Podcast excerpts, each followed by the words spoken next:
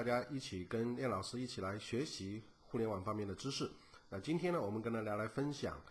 二零一五年内容营销趋势的这个报告。如果大家对于互联网方面的学习感兴趣呢，可以直接打开微信通讯录，搜索“快乐的乐，培训的训”，关注“乐讯云科技”或者“乐讯公开课”。呃，当然你也可以按照我们的公众账号上设置的一些回复的关键词来跟我们进行一些互动。那今天呢，我们主要来跟大家分享这个二零一五年内容营销的一些趋势。那根据呢这个内容营销的这个研究院的研究啊，Content Marketing Institute 啊，内容营销研究院的研究呢，在全球范围内，大概有百分之六十的这个广告主都计划在未来的一年呃当中去增加内容营销的这个投资，来提升品牌的知名度，来获取用户和增强用户的参与度。那这些呢，都是内容营销的这个主要的目标。所以，呃，在呃这个内容营销的研究院的统计报告当中，我们看到有百分之四十六的一半以上，将近一半是增加的。那么有百分之十四呢是显著的在增加，就是未来一年的这个内容营销的预算，以全球来看，那其中呢有百分之二十七，也就是三分之一左右呢是保持现状，啊，有百分之九。啊，不确定，然后有百分之二呢，呃，会减少。那么，呃，最主要投资在内容营销上面的话呢，呃，比较重要的一个目标，呃，最主要的就是为了获取品牌的这个认知度。呃，那么当然也有很多从呃销售的角度来讲，会比较直接一点，是希望获得用户啊，获取用户。那么还有一些呢，是为了呃品牌互动的建设，希望增强用户的这个参与度。那么同时呢，呃，我们觉得不断持续的投入内容营销的话呢，也可以呃起到用户重复购买啊，加强用户的这样一个忠诚度这样一个目标。所以我们会看到这四个目标：品牌认知度、用户获取、用户参与度和重复购买率的话，其实本身都是在营销中间最重要的几个目标啊。所以在内容营销这个角度上面呢，呃，可以为品牌实现。提升销量和扩大知名度是毫无疑问的。那么，成功的这个内容营销可以驱动品牌价值的这个增长，包括 BMW 啊、蒙牛、联想、新浪和美特斯邦威啊，都是在内容营销方面有非常多的这个成功案例，而且获得了成功营销杂志颁出的一些金成就特别大奖和金奖。那么，根据华通明略的这个数据呢，他们的这个呃。品牌的价值啊，brand 的价品牌价值呢，整体增长了百分之十一。那么成功的内容营销也可以大幅提升品牌的这个活跃度。那么刚才我们提到的这些品牌啊，活跃度也上升了百分之三十九。所以呃，在这张表当中，我们可以很简单的看到，二零一四年和二零一五年。啊，获得这个 brand 力品牌价值的这个变化的话，实际上，呃，对于整体的品牌的增长还是有比较大的这个价值的。那么，成功的内容营销也可以提升品牌的这个活跃啊，活跃性。那这个很明显，如果在市场上我们都看不太到这个品牌的广告、品牌的信息，那基本上这个品牌可能就快完蛋了啊。那么，在报告当中呢，华通明略指出了中国市场上有这样八个内容营销的这个趋势。那这个是我们今天的学习的重点。那第一个趋势呢，就是要吸引眼球啊，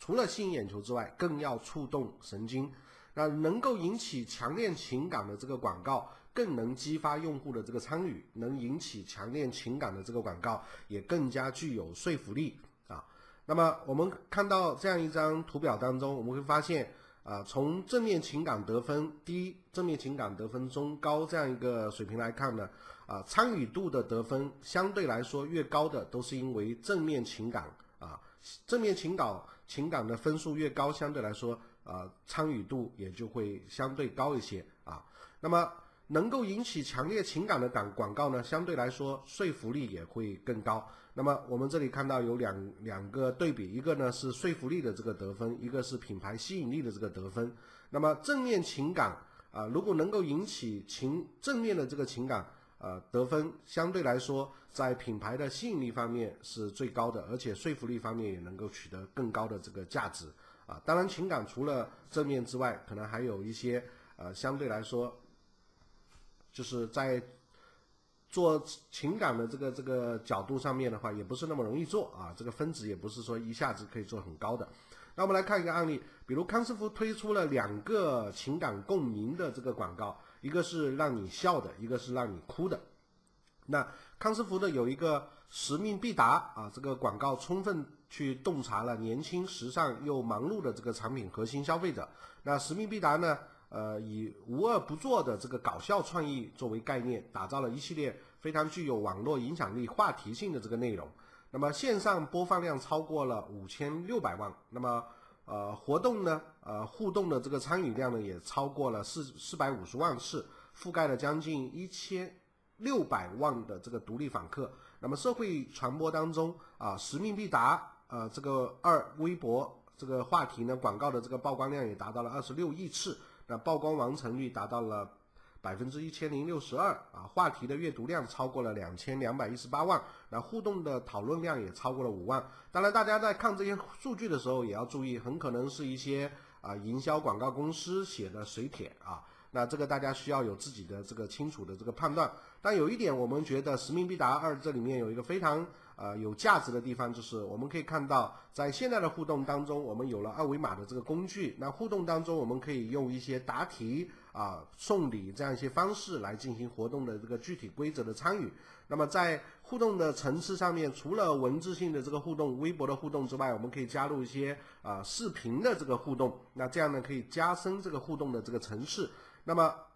所有的互动的环节当中，在网络营销的层次上面，我们都会增加上呃 share 分享这样一个环节，就是增加社会化营销的这个要素。那么这样的话呢，就使得线上啊会真正起到一个裂变的一个作用。那么作为一个传统的像方便面这样一个厂商或者这个品牌，能够策划这样的活动，那这个是非常不容易的。因为我们说像工业品或者是一些快速消费品，那通常来讲，很多时候话题感是非常弱的。那么康师傅呢，非常好的抓住了，比如像我们在火车站啊、机场啊，或者是一些啊需要快速速食的这么一些角度里面，洞察了年轻人时尚又忙碌的这样一个核心的这个点。那么。呃，整个的这个视频的长度虽然只有八分十三秒，但是呢，这个视频却非常好的起到了这样一个使命必达二驱动网络整体内容营销的这样一个作用。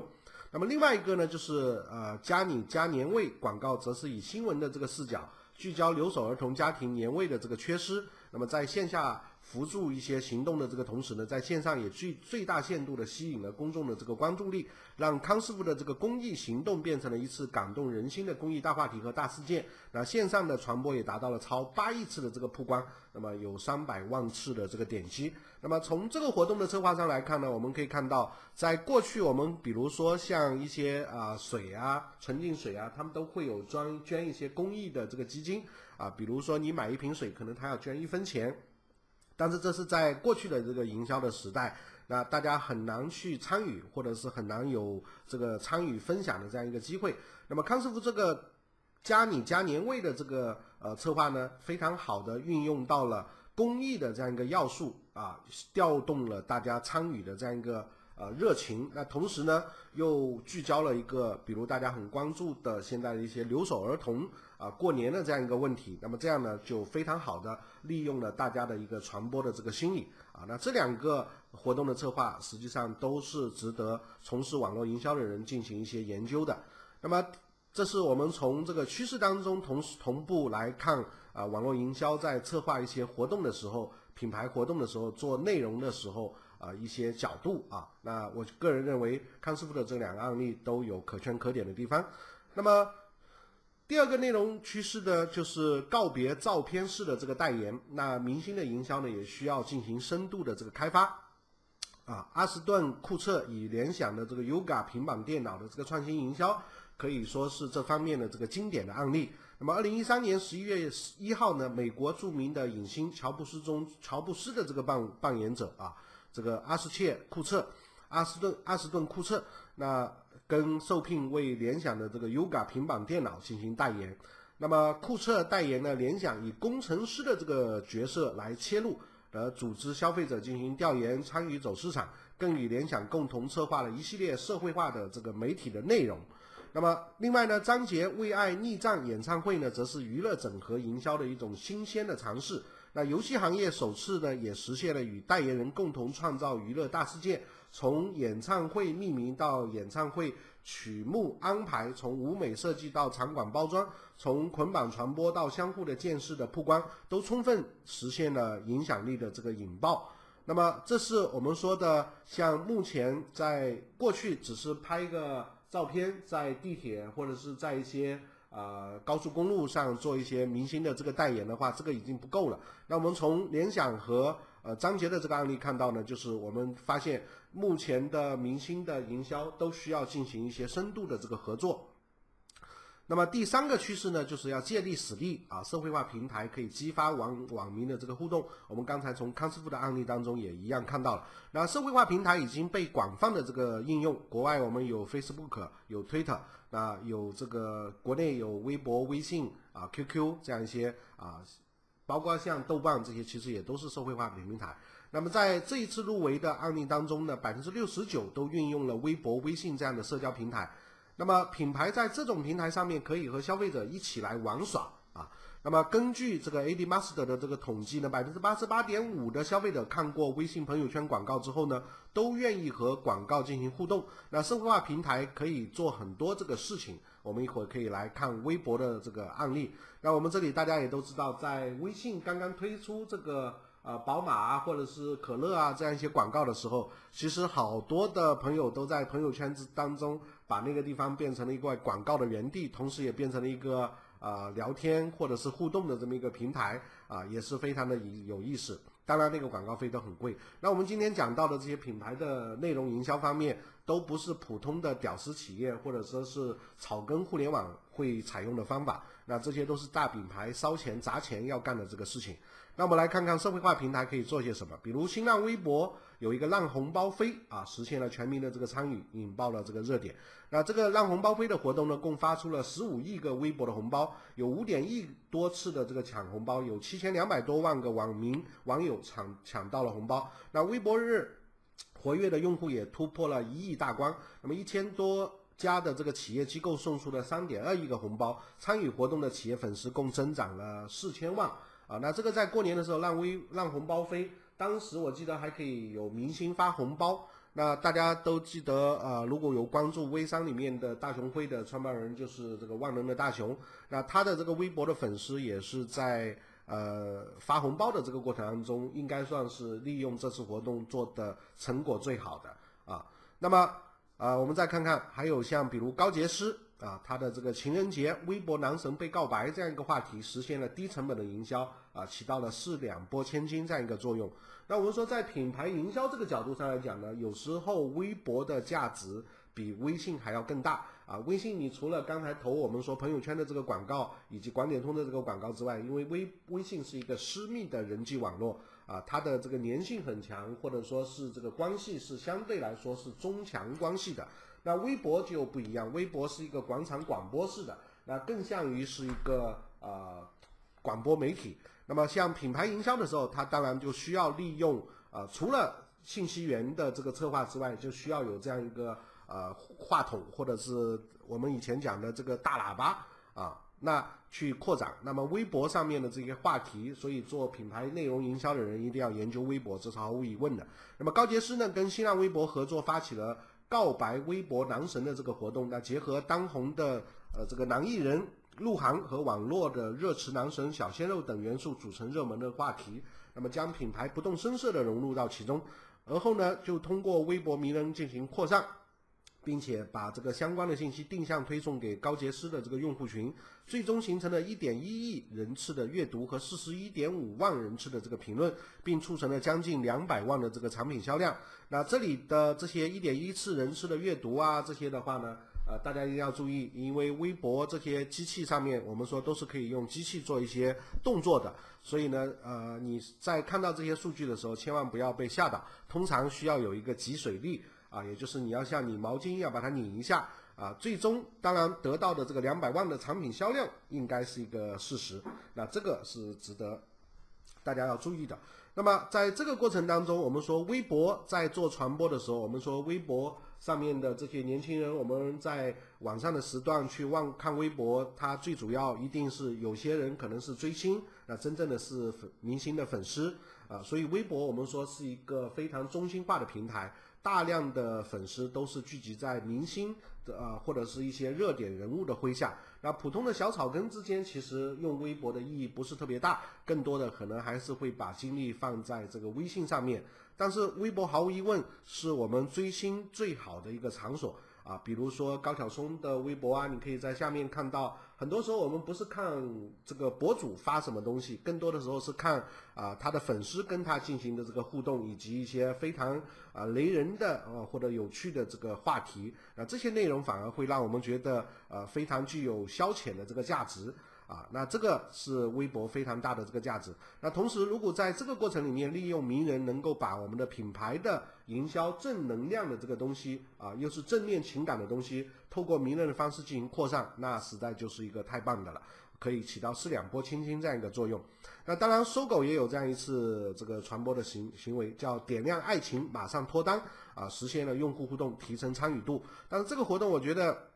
作为搜狗来讲，因为从搜索引擎的这个角度来说，它选入的切入点其实是可以非常多的。那这一个跨屏的活动呢，引导用户先参与 PC 端的这个射中情缘的有奖游戏啊，因为本身搜索引擎需要提高自己的流量，那它可以在自己的搜狗的浏览器上面啊，搜狗的网站上面去开发一个射中情缘这样一个有奖游戏，然后通过这个微信传播啊 H 五页面的这个传播，进行一些互动的这个情感故事。比如你和他只有一个转身的距离，来激发年轻人在情感上的这个诉求，然后邀请心仪的他一起参与在白色的情人节，也就是三月十四号当晚，在搜狗网址导航平台上面有一个摩天轮点亮这个活动，那参与人数呢也达到了两百万，分享人数突破了八万。那作为搜狗这样一个浏览器，我个人认为这样的活动这个数据并不是特别的啊特别的好啊。那但是它也确实可以起到一个作为一个活动策划的这样一个结果啊，或者是一个内容营销的这么一个活动。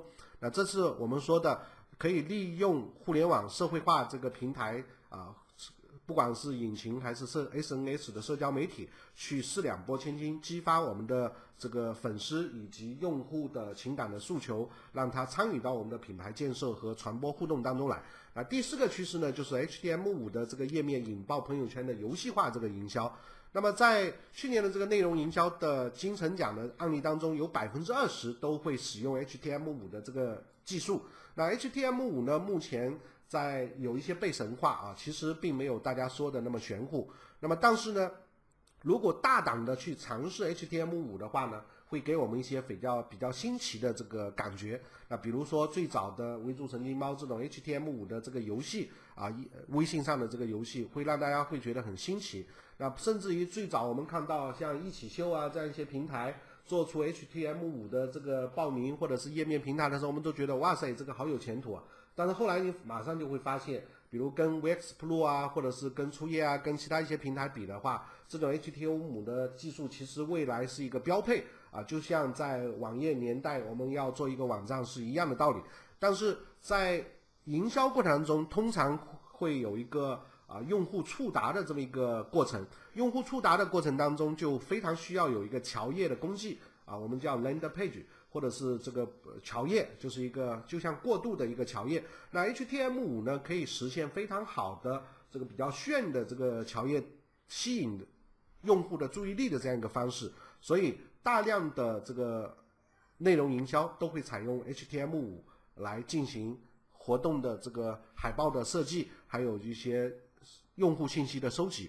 比如说，杜蕾斯射出奇迹世界杯这个活动就吸引了超过五十万用户进行在线的这个游戏，因为用 HTM5 呢是比较容易来开发这个游戏的。比如像我们乐讯呃云科技上面，我们也有安装了很多 HTM5 的游戏。比如什么青蛙过河啊，还有像这个什么一夜射几次这个狼啊什么的，那上面的避孕套用的就是这个杜蕾斯。那杜蕾斯的，所以这一套源码开发出来的话，它其实起到的营销的效果就非常的好啊。那包括华为商七系列。啊，七家族的羊年成语大比拼也是定制了 HTML 的这个网站，新颖简单的互动的游戏可以吸引大量用户来参与。那活动的网站点击量可以将近四十万，呃，有两万次点击分享到朋友圈，有超过五万次的点击进行了重玩。那这些数据都可以进行监控。但同时呢，在移动互联网这个阶段，我们看到这些数据动不动都是上万上百的话，但是它的真实的价值跟 PC 互联网实际上它的含金量是没有 PC 互联网更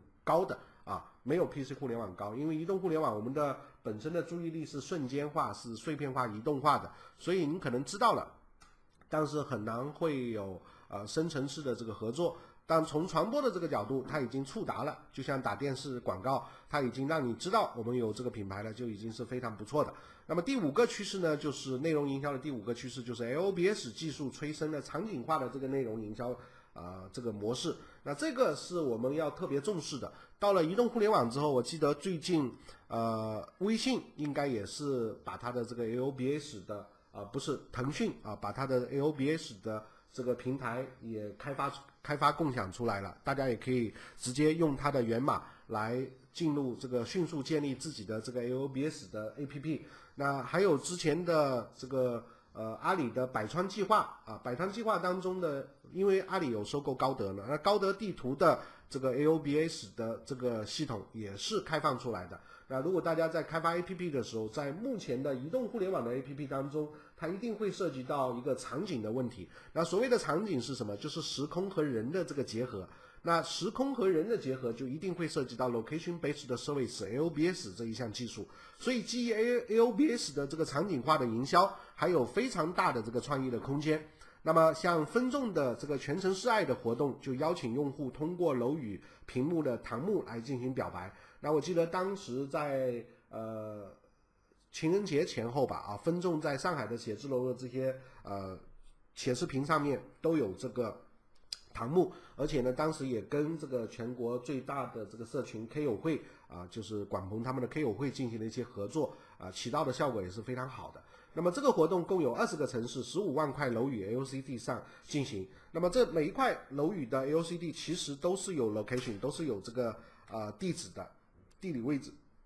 定向的。还有包括后来微信推出的这个 IBCON。那我看到分众的这个楼宇也推出了，比如跟一些奶业啊、牛奶啊这些厂商品牌进行合作，呃，直接通过楼宇来给大家推送，呃，打开蓝牙推送这个 IBCAN 的这个呃微信周边的这个这个信息啊，那这个都是 LBS 的具体的应用。那么微博上面呢，我们回到刚才全程示爱，微博上面艾特全程示爱这个话题呢，阅读量也超过了一千八百七十四万次。啊，那总覆盖率约大概超过五千万人，而且为表白用户发放了礼品礼券，也共有一百零六点五万份。啊，那这个就是具体整合 LBS 的技术来催生场景化内容营销的一个非常呃靠谱的案例，也是取得的效果也是非常不错的。那么这个时候的话，各位可以在场景的这个角度上面更下更多的这个功夫。那么目前的技术也非常的成熟，我们说腾讯、阿里都开开放了它的这个 A O B A O B S 的这个源码的一些平台。那么第六个趋势呢，就是大数据实现内容营销的精准化。那目前的所有的趋势当中，我们会发现啊，mobile 移呃移动互联网啊已经是现实的。另外一个就是移动互联网当中一定有 A O B S，那另外一个就是社交化 S N S。啊，那接下来就必会会谈云计算和大数据。那大数据可以实现内容营销的精准化。那么高达百分之九十一的首席市场营销官啊，比较同意或者完全同意网络平台的打通与数据交换是不可避免的这个趋势。有百分之八十九的这个首席市场营销官比较同意或者完全同意，营销已经离不开技术的这个应用和支持。所以在目前的市场营销的角度，你也要会非常熟悉这个。大数据平台的一些基础的知识，所以我们像这方面的需求性，现在也经常会看到，比如说一定要了解一些数据建模分析、数据采集以及数据平台数据的这个一些能力。那么像这个中国 CMO 认为，大数据会成为企业的这个核心竞争力啊？为什么呢？啊，大概有五十九的这个比例的人会认为，网络平台的打通与数据交换是一个不可避免的趋势。大数据资源和技术会成为媒介领域核心的这个竞争力。那这个都是大家一直在谈的。但是呢，也有支持的人，也有反对的人啊。那因为有很多大数据现在讲的，很多时候还是一种呃忽悠啊，或者说因为普通人他根本没办法去接触这样一些大数据。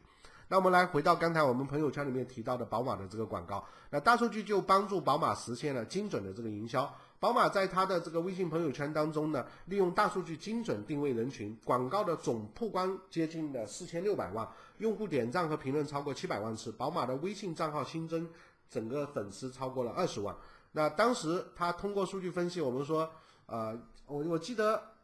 应该是手机还是什么啊？就是如果大数据平台分析出你的微信账号价值是比较高的，那就会推送这些轻奢或者奢侈品的这个品牌啊品牌给你。那如果是我们的这个账号价值是比较低的，平时都是没什么价值的，那他可能就推荐比较屌丝的东西给你。虽然对我们用户来说是一种虐待。或者说一种歧视啊，但是这确确实实是呃腾讯对于微信数据的一种和广告结合的一个运用啊，当然这背后就需要有腾讯的这个技术的这个支持，那这个技术就是我们所谓的云计算大数据的这个技术。那第七个趋势呢，就是大平台与话题制造可以让内容植入更加的成功。那大平台才会有影响力。那所谓的大平台，目前我们说在互联网这个领域里面啊，Table 这些军团，那巧妙的可以植入让品牌发声，制造品牌去引爆传播。在过去论坛的年代，我们可能会运用一些这个，运用一些。呃，水军在天涯啊啊这些猫扑啊这些论坛上去，那这些年传统的这种论坛示威之后呢，SNS 以及社交化的这些平台起来了之后，那这些平台，比如像刚刚提到微博、微信啊、新浪这这样一些平台呢，它可以真正的啊巧妙的植入，让品牌发声，制造话题的这个传播。那美特斯邦威就是通过与爱奇艺的这个自制综艺节目《奇葩说》啊，我记得。呃，奇葩说里面，它这个广告语就是啊，有什么时尚时尚最时尚的这个美特斯邦威啊，那这个是利用的这个庞麦郎那那那个那个什么我的滑板鞋那首歌啊。那每次是邦威植入的节目播放量超过了二点五亿，拥有百分之六十一的重度用户。那不走寻常路的这个品牌态度和节目态度呢，奇葩的态度也非常的吻合。那节目当中经常穿插这种花式口播啊，那这个广告呢你离都离不了，所以这种广告的效果是非常好。所以未来我们觉得说，像比如脱口秀啊，或者说是这种微课啊，这个方式其实是品牌营销非常重要的一个角度。那我最近在看啊 P to P 平台宜信。啊，宜信呢也做了自己的一个慕课平台，去教年轻人怎么去创业、去成长、去理财，然后变相的来去推广宜信的这个业务。那我觉得这都是一种啊，类似于透过啊嵌入式的这个一个方式去进行建立影响力和营销的一个方式。那么微博，当然这种平台呢，讨论的数量，你如果有像奇葩说、爱奇艺这样的一个节目的话，它自然而然就会有比较大的这个互动性，所以。所有的网络营销成功的案例，其实背后第一个要支持的就是品牌要有现金的支持。对于草根来说，你没有资本的投入，没有这些精良的这个 U P G C 的这个内容的制作，以及用钱去购买这些渠道去分发，相对来说是比较难的。那你哪怕制造一个像我们说啊优衣库的这个呃世界啊优衣库的。试衣间的这个这种世界，但是实际上呢，啊，这不是屌丝可以可以呃真正起到品牌起到一个一个一个很大的一个作用的。那我觉得最重要的，首先还是要砸金砸钱啊。所以我们说，要么投入资本啊，要么投入激情。那么第八个趋势呢，就是边看边卖，内容营销的终点其实是销售。那最近呢，我比如我去这个 Gap 去线下的这个店去看的时候，我发现。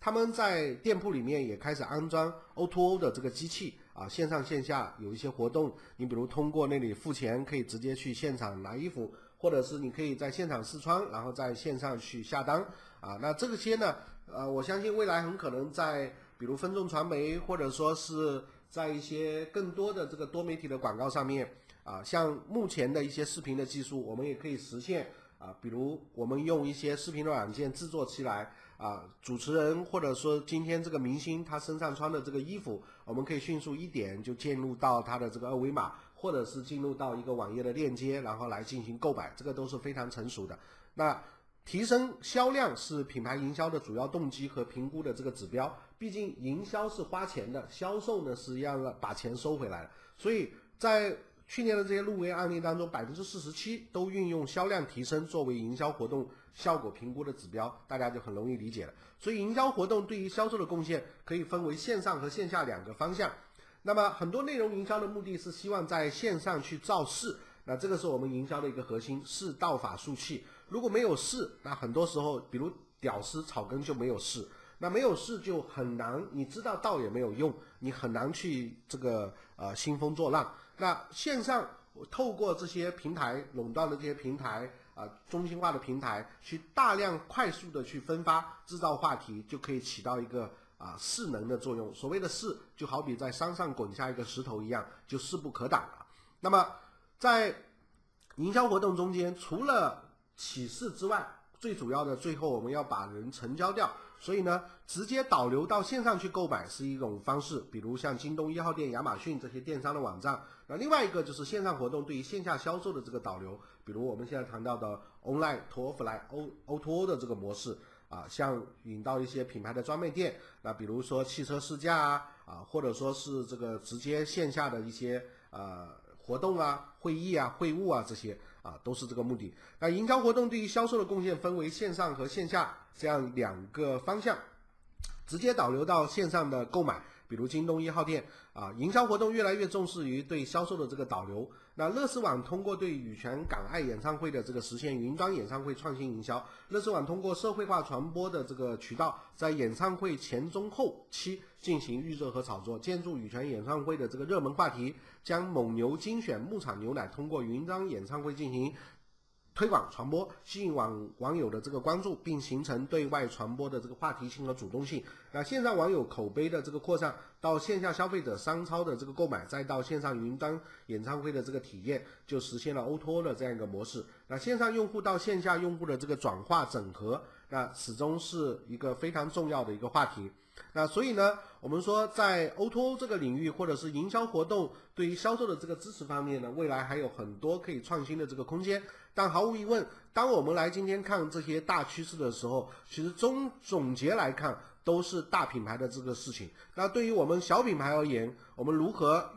运用这些内容营销的这个趋势，去分析我们自己的产品或者哪怕是一个小业务，如何去把握住一个趋势，就非常的重要。那一方面我们要去了解我们的用户，去真正用情感的方式进入他的内心，啊，用情感的营销的方式是一个热门的一个方向，因为这个会。没有像硬广那样直接。另外一个呢，如果有机会找代言，也不能是只是一个初步的啊。那这个对我们来说不是有太大的这个借呃意义。那接下来一个趋势就是社会化的啊这个借力使力。我相信这已经不是趋势，大家都在运用，只是你对于技术的这个着眼点可能不同。比如你知道社会化，微信可以进行第三方的开发，但是如果你没有技术能力，你知道也没有用啊。那企业可以发红包，可是你连企业账号都没有。那你这个也没办法进行营销啊，所以对于不同的角度，我一直强调啊，运用的逻辑是不一样的。那么，H 五的这个页面，那现在呢，各种平台也越来越成熟，大家也一定会手上掌握一些灵活好用的这个工具啊。LBS 是我们必须要重视的，因为这是内容营销和未来场景营销当中非常重要的一个重点。那大数据呢，最主要是进行一个。啊，精准化的营销。那如果手里没有大数据，我们至少要知道，就好比你百度投了广告，你要去监控啊，这个页面到底有什么样的关键词进来，有什么样的这个成交率，有什么样的词汇是浪费了你的钱啊。然后接下来会有一些什么样的这个趋势。那么记住，所有的营销的核心都是这样，就是大的平台它可以真正的兴风作浪啊，甚至可以误导民众。但是如果我们屌丝而言的话，相对而言可能比较靠谱的方式是建立一些草根的社群。那么第八个趋势呢，就是边看边卖。那我们最主要的是希望做营销的同时能够实现销售，这是我们最期望的。OK，那今天呢，我们就跟大家分享到这个地方。那如果你对互联网方面学习感兴趣的话呢，可以直接打开微信通讯录，搜索“快乐的乐培训的训”，关注乐讯。云科技或者乐讯公开课。当然，您对我本人感兴趣，也可以直接加我加我个人的微信幺二幺四零九四啊，因为另外一个号我已经加满了，所以呢，啊，我又把它绑到一个新的号啊幺二幺四零九四。那如果你对我们在上海万皮馆这边线下的一些活动沙龙感兴趣呢，也可以扫这个二维码来了解。但这个是不定期的，你要注意这个时间的这个提醒啊，有时候我们是会呃更换时间的。OK，那今天我们就分享到这里，谢谢，再见。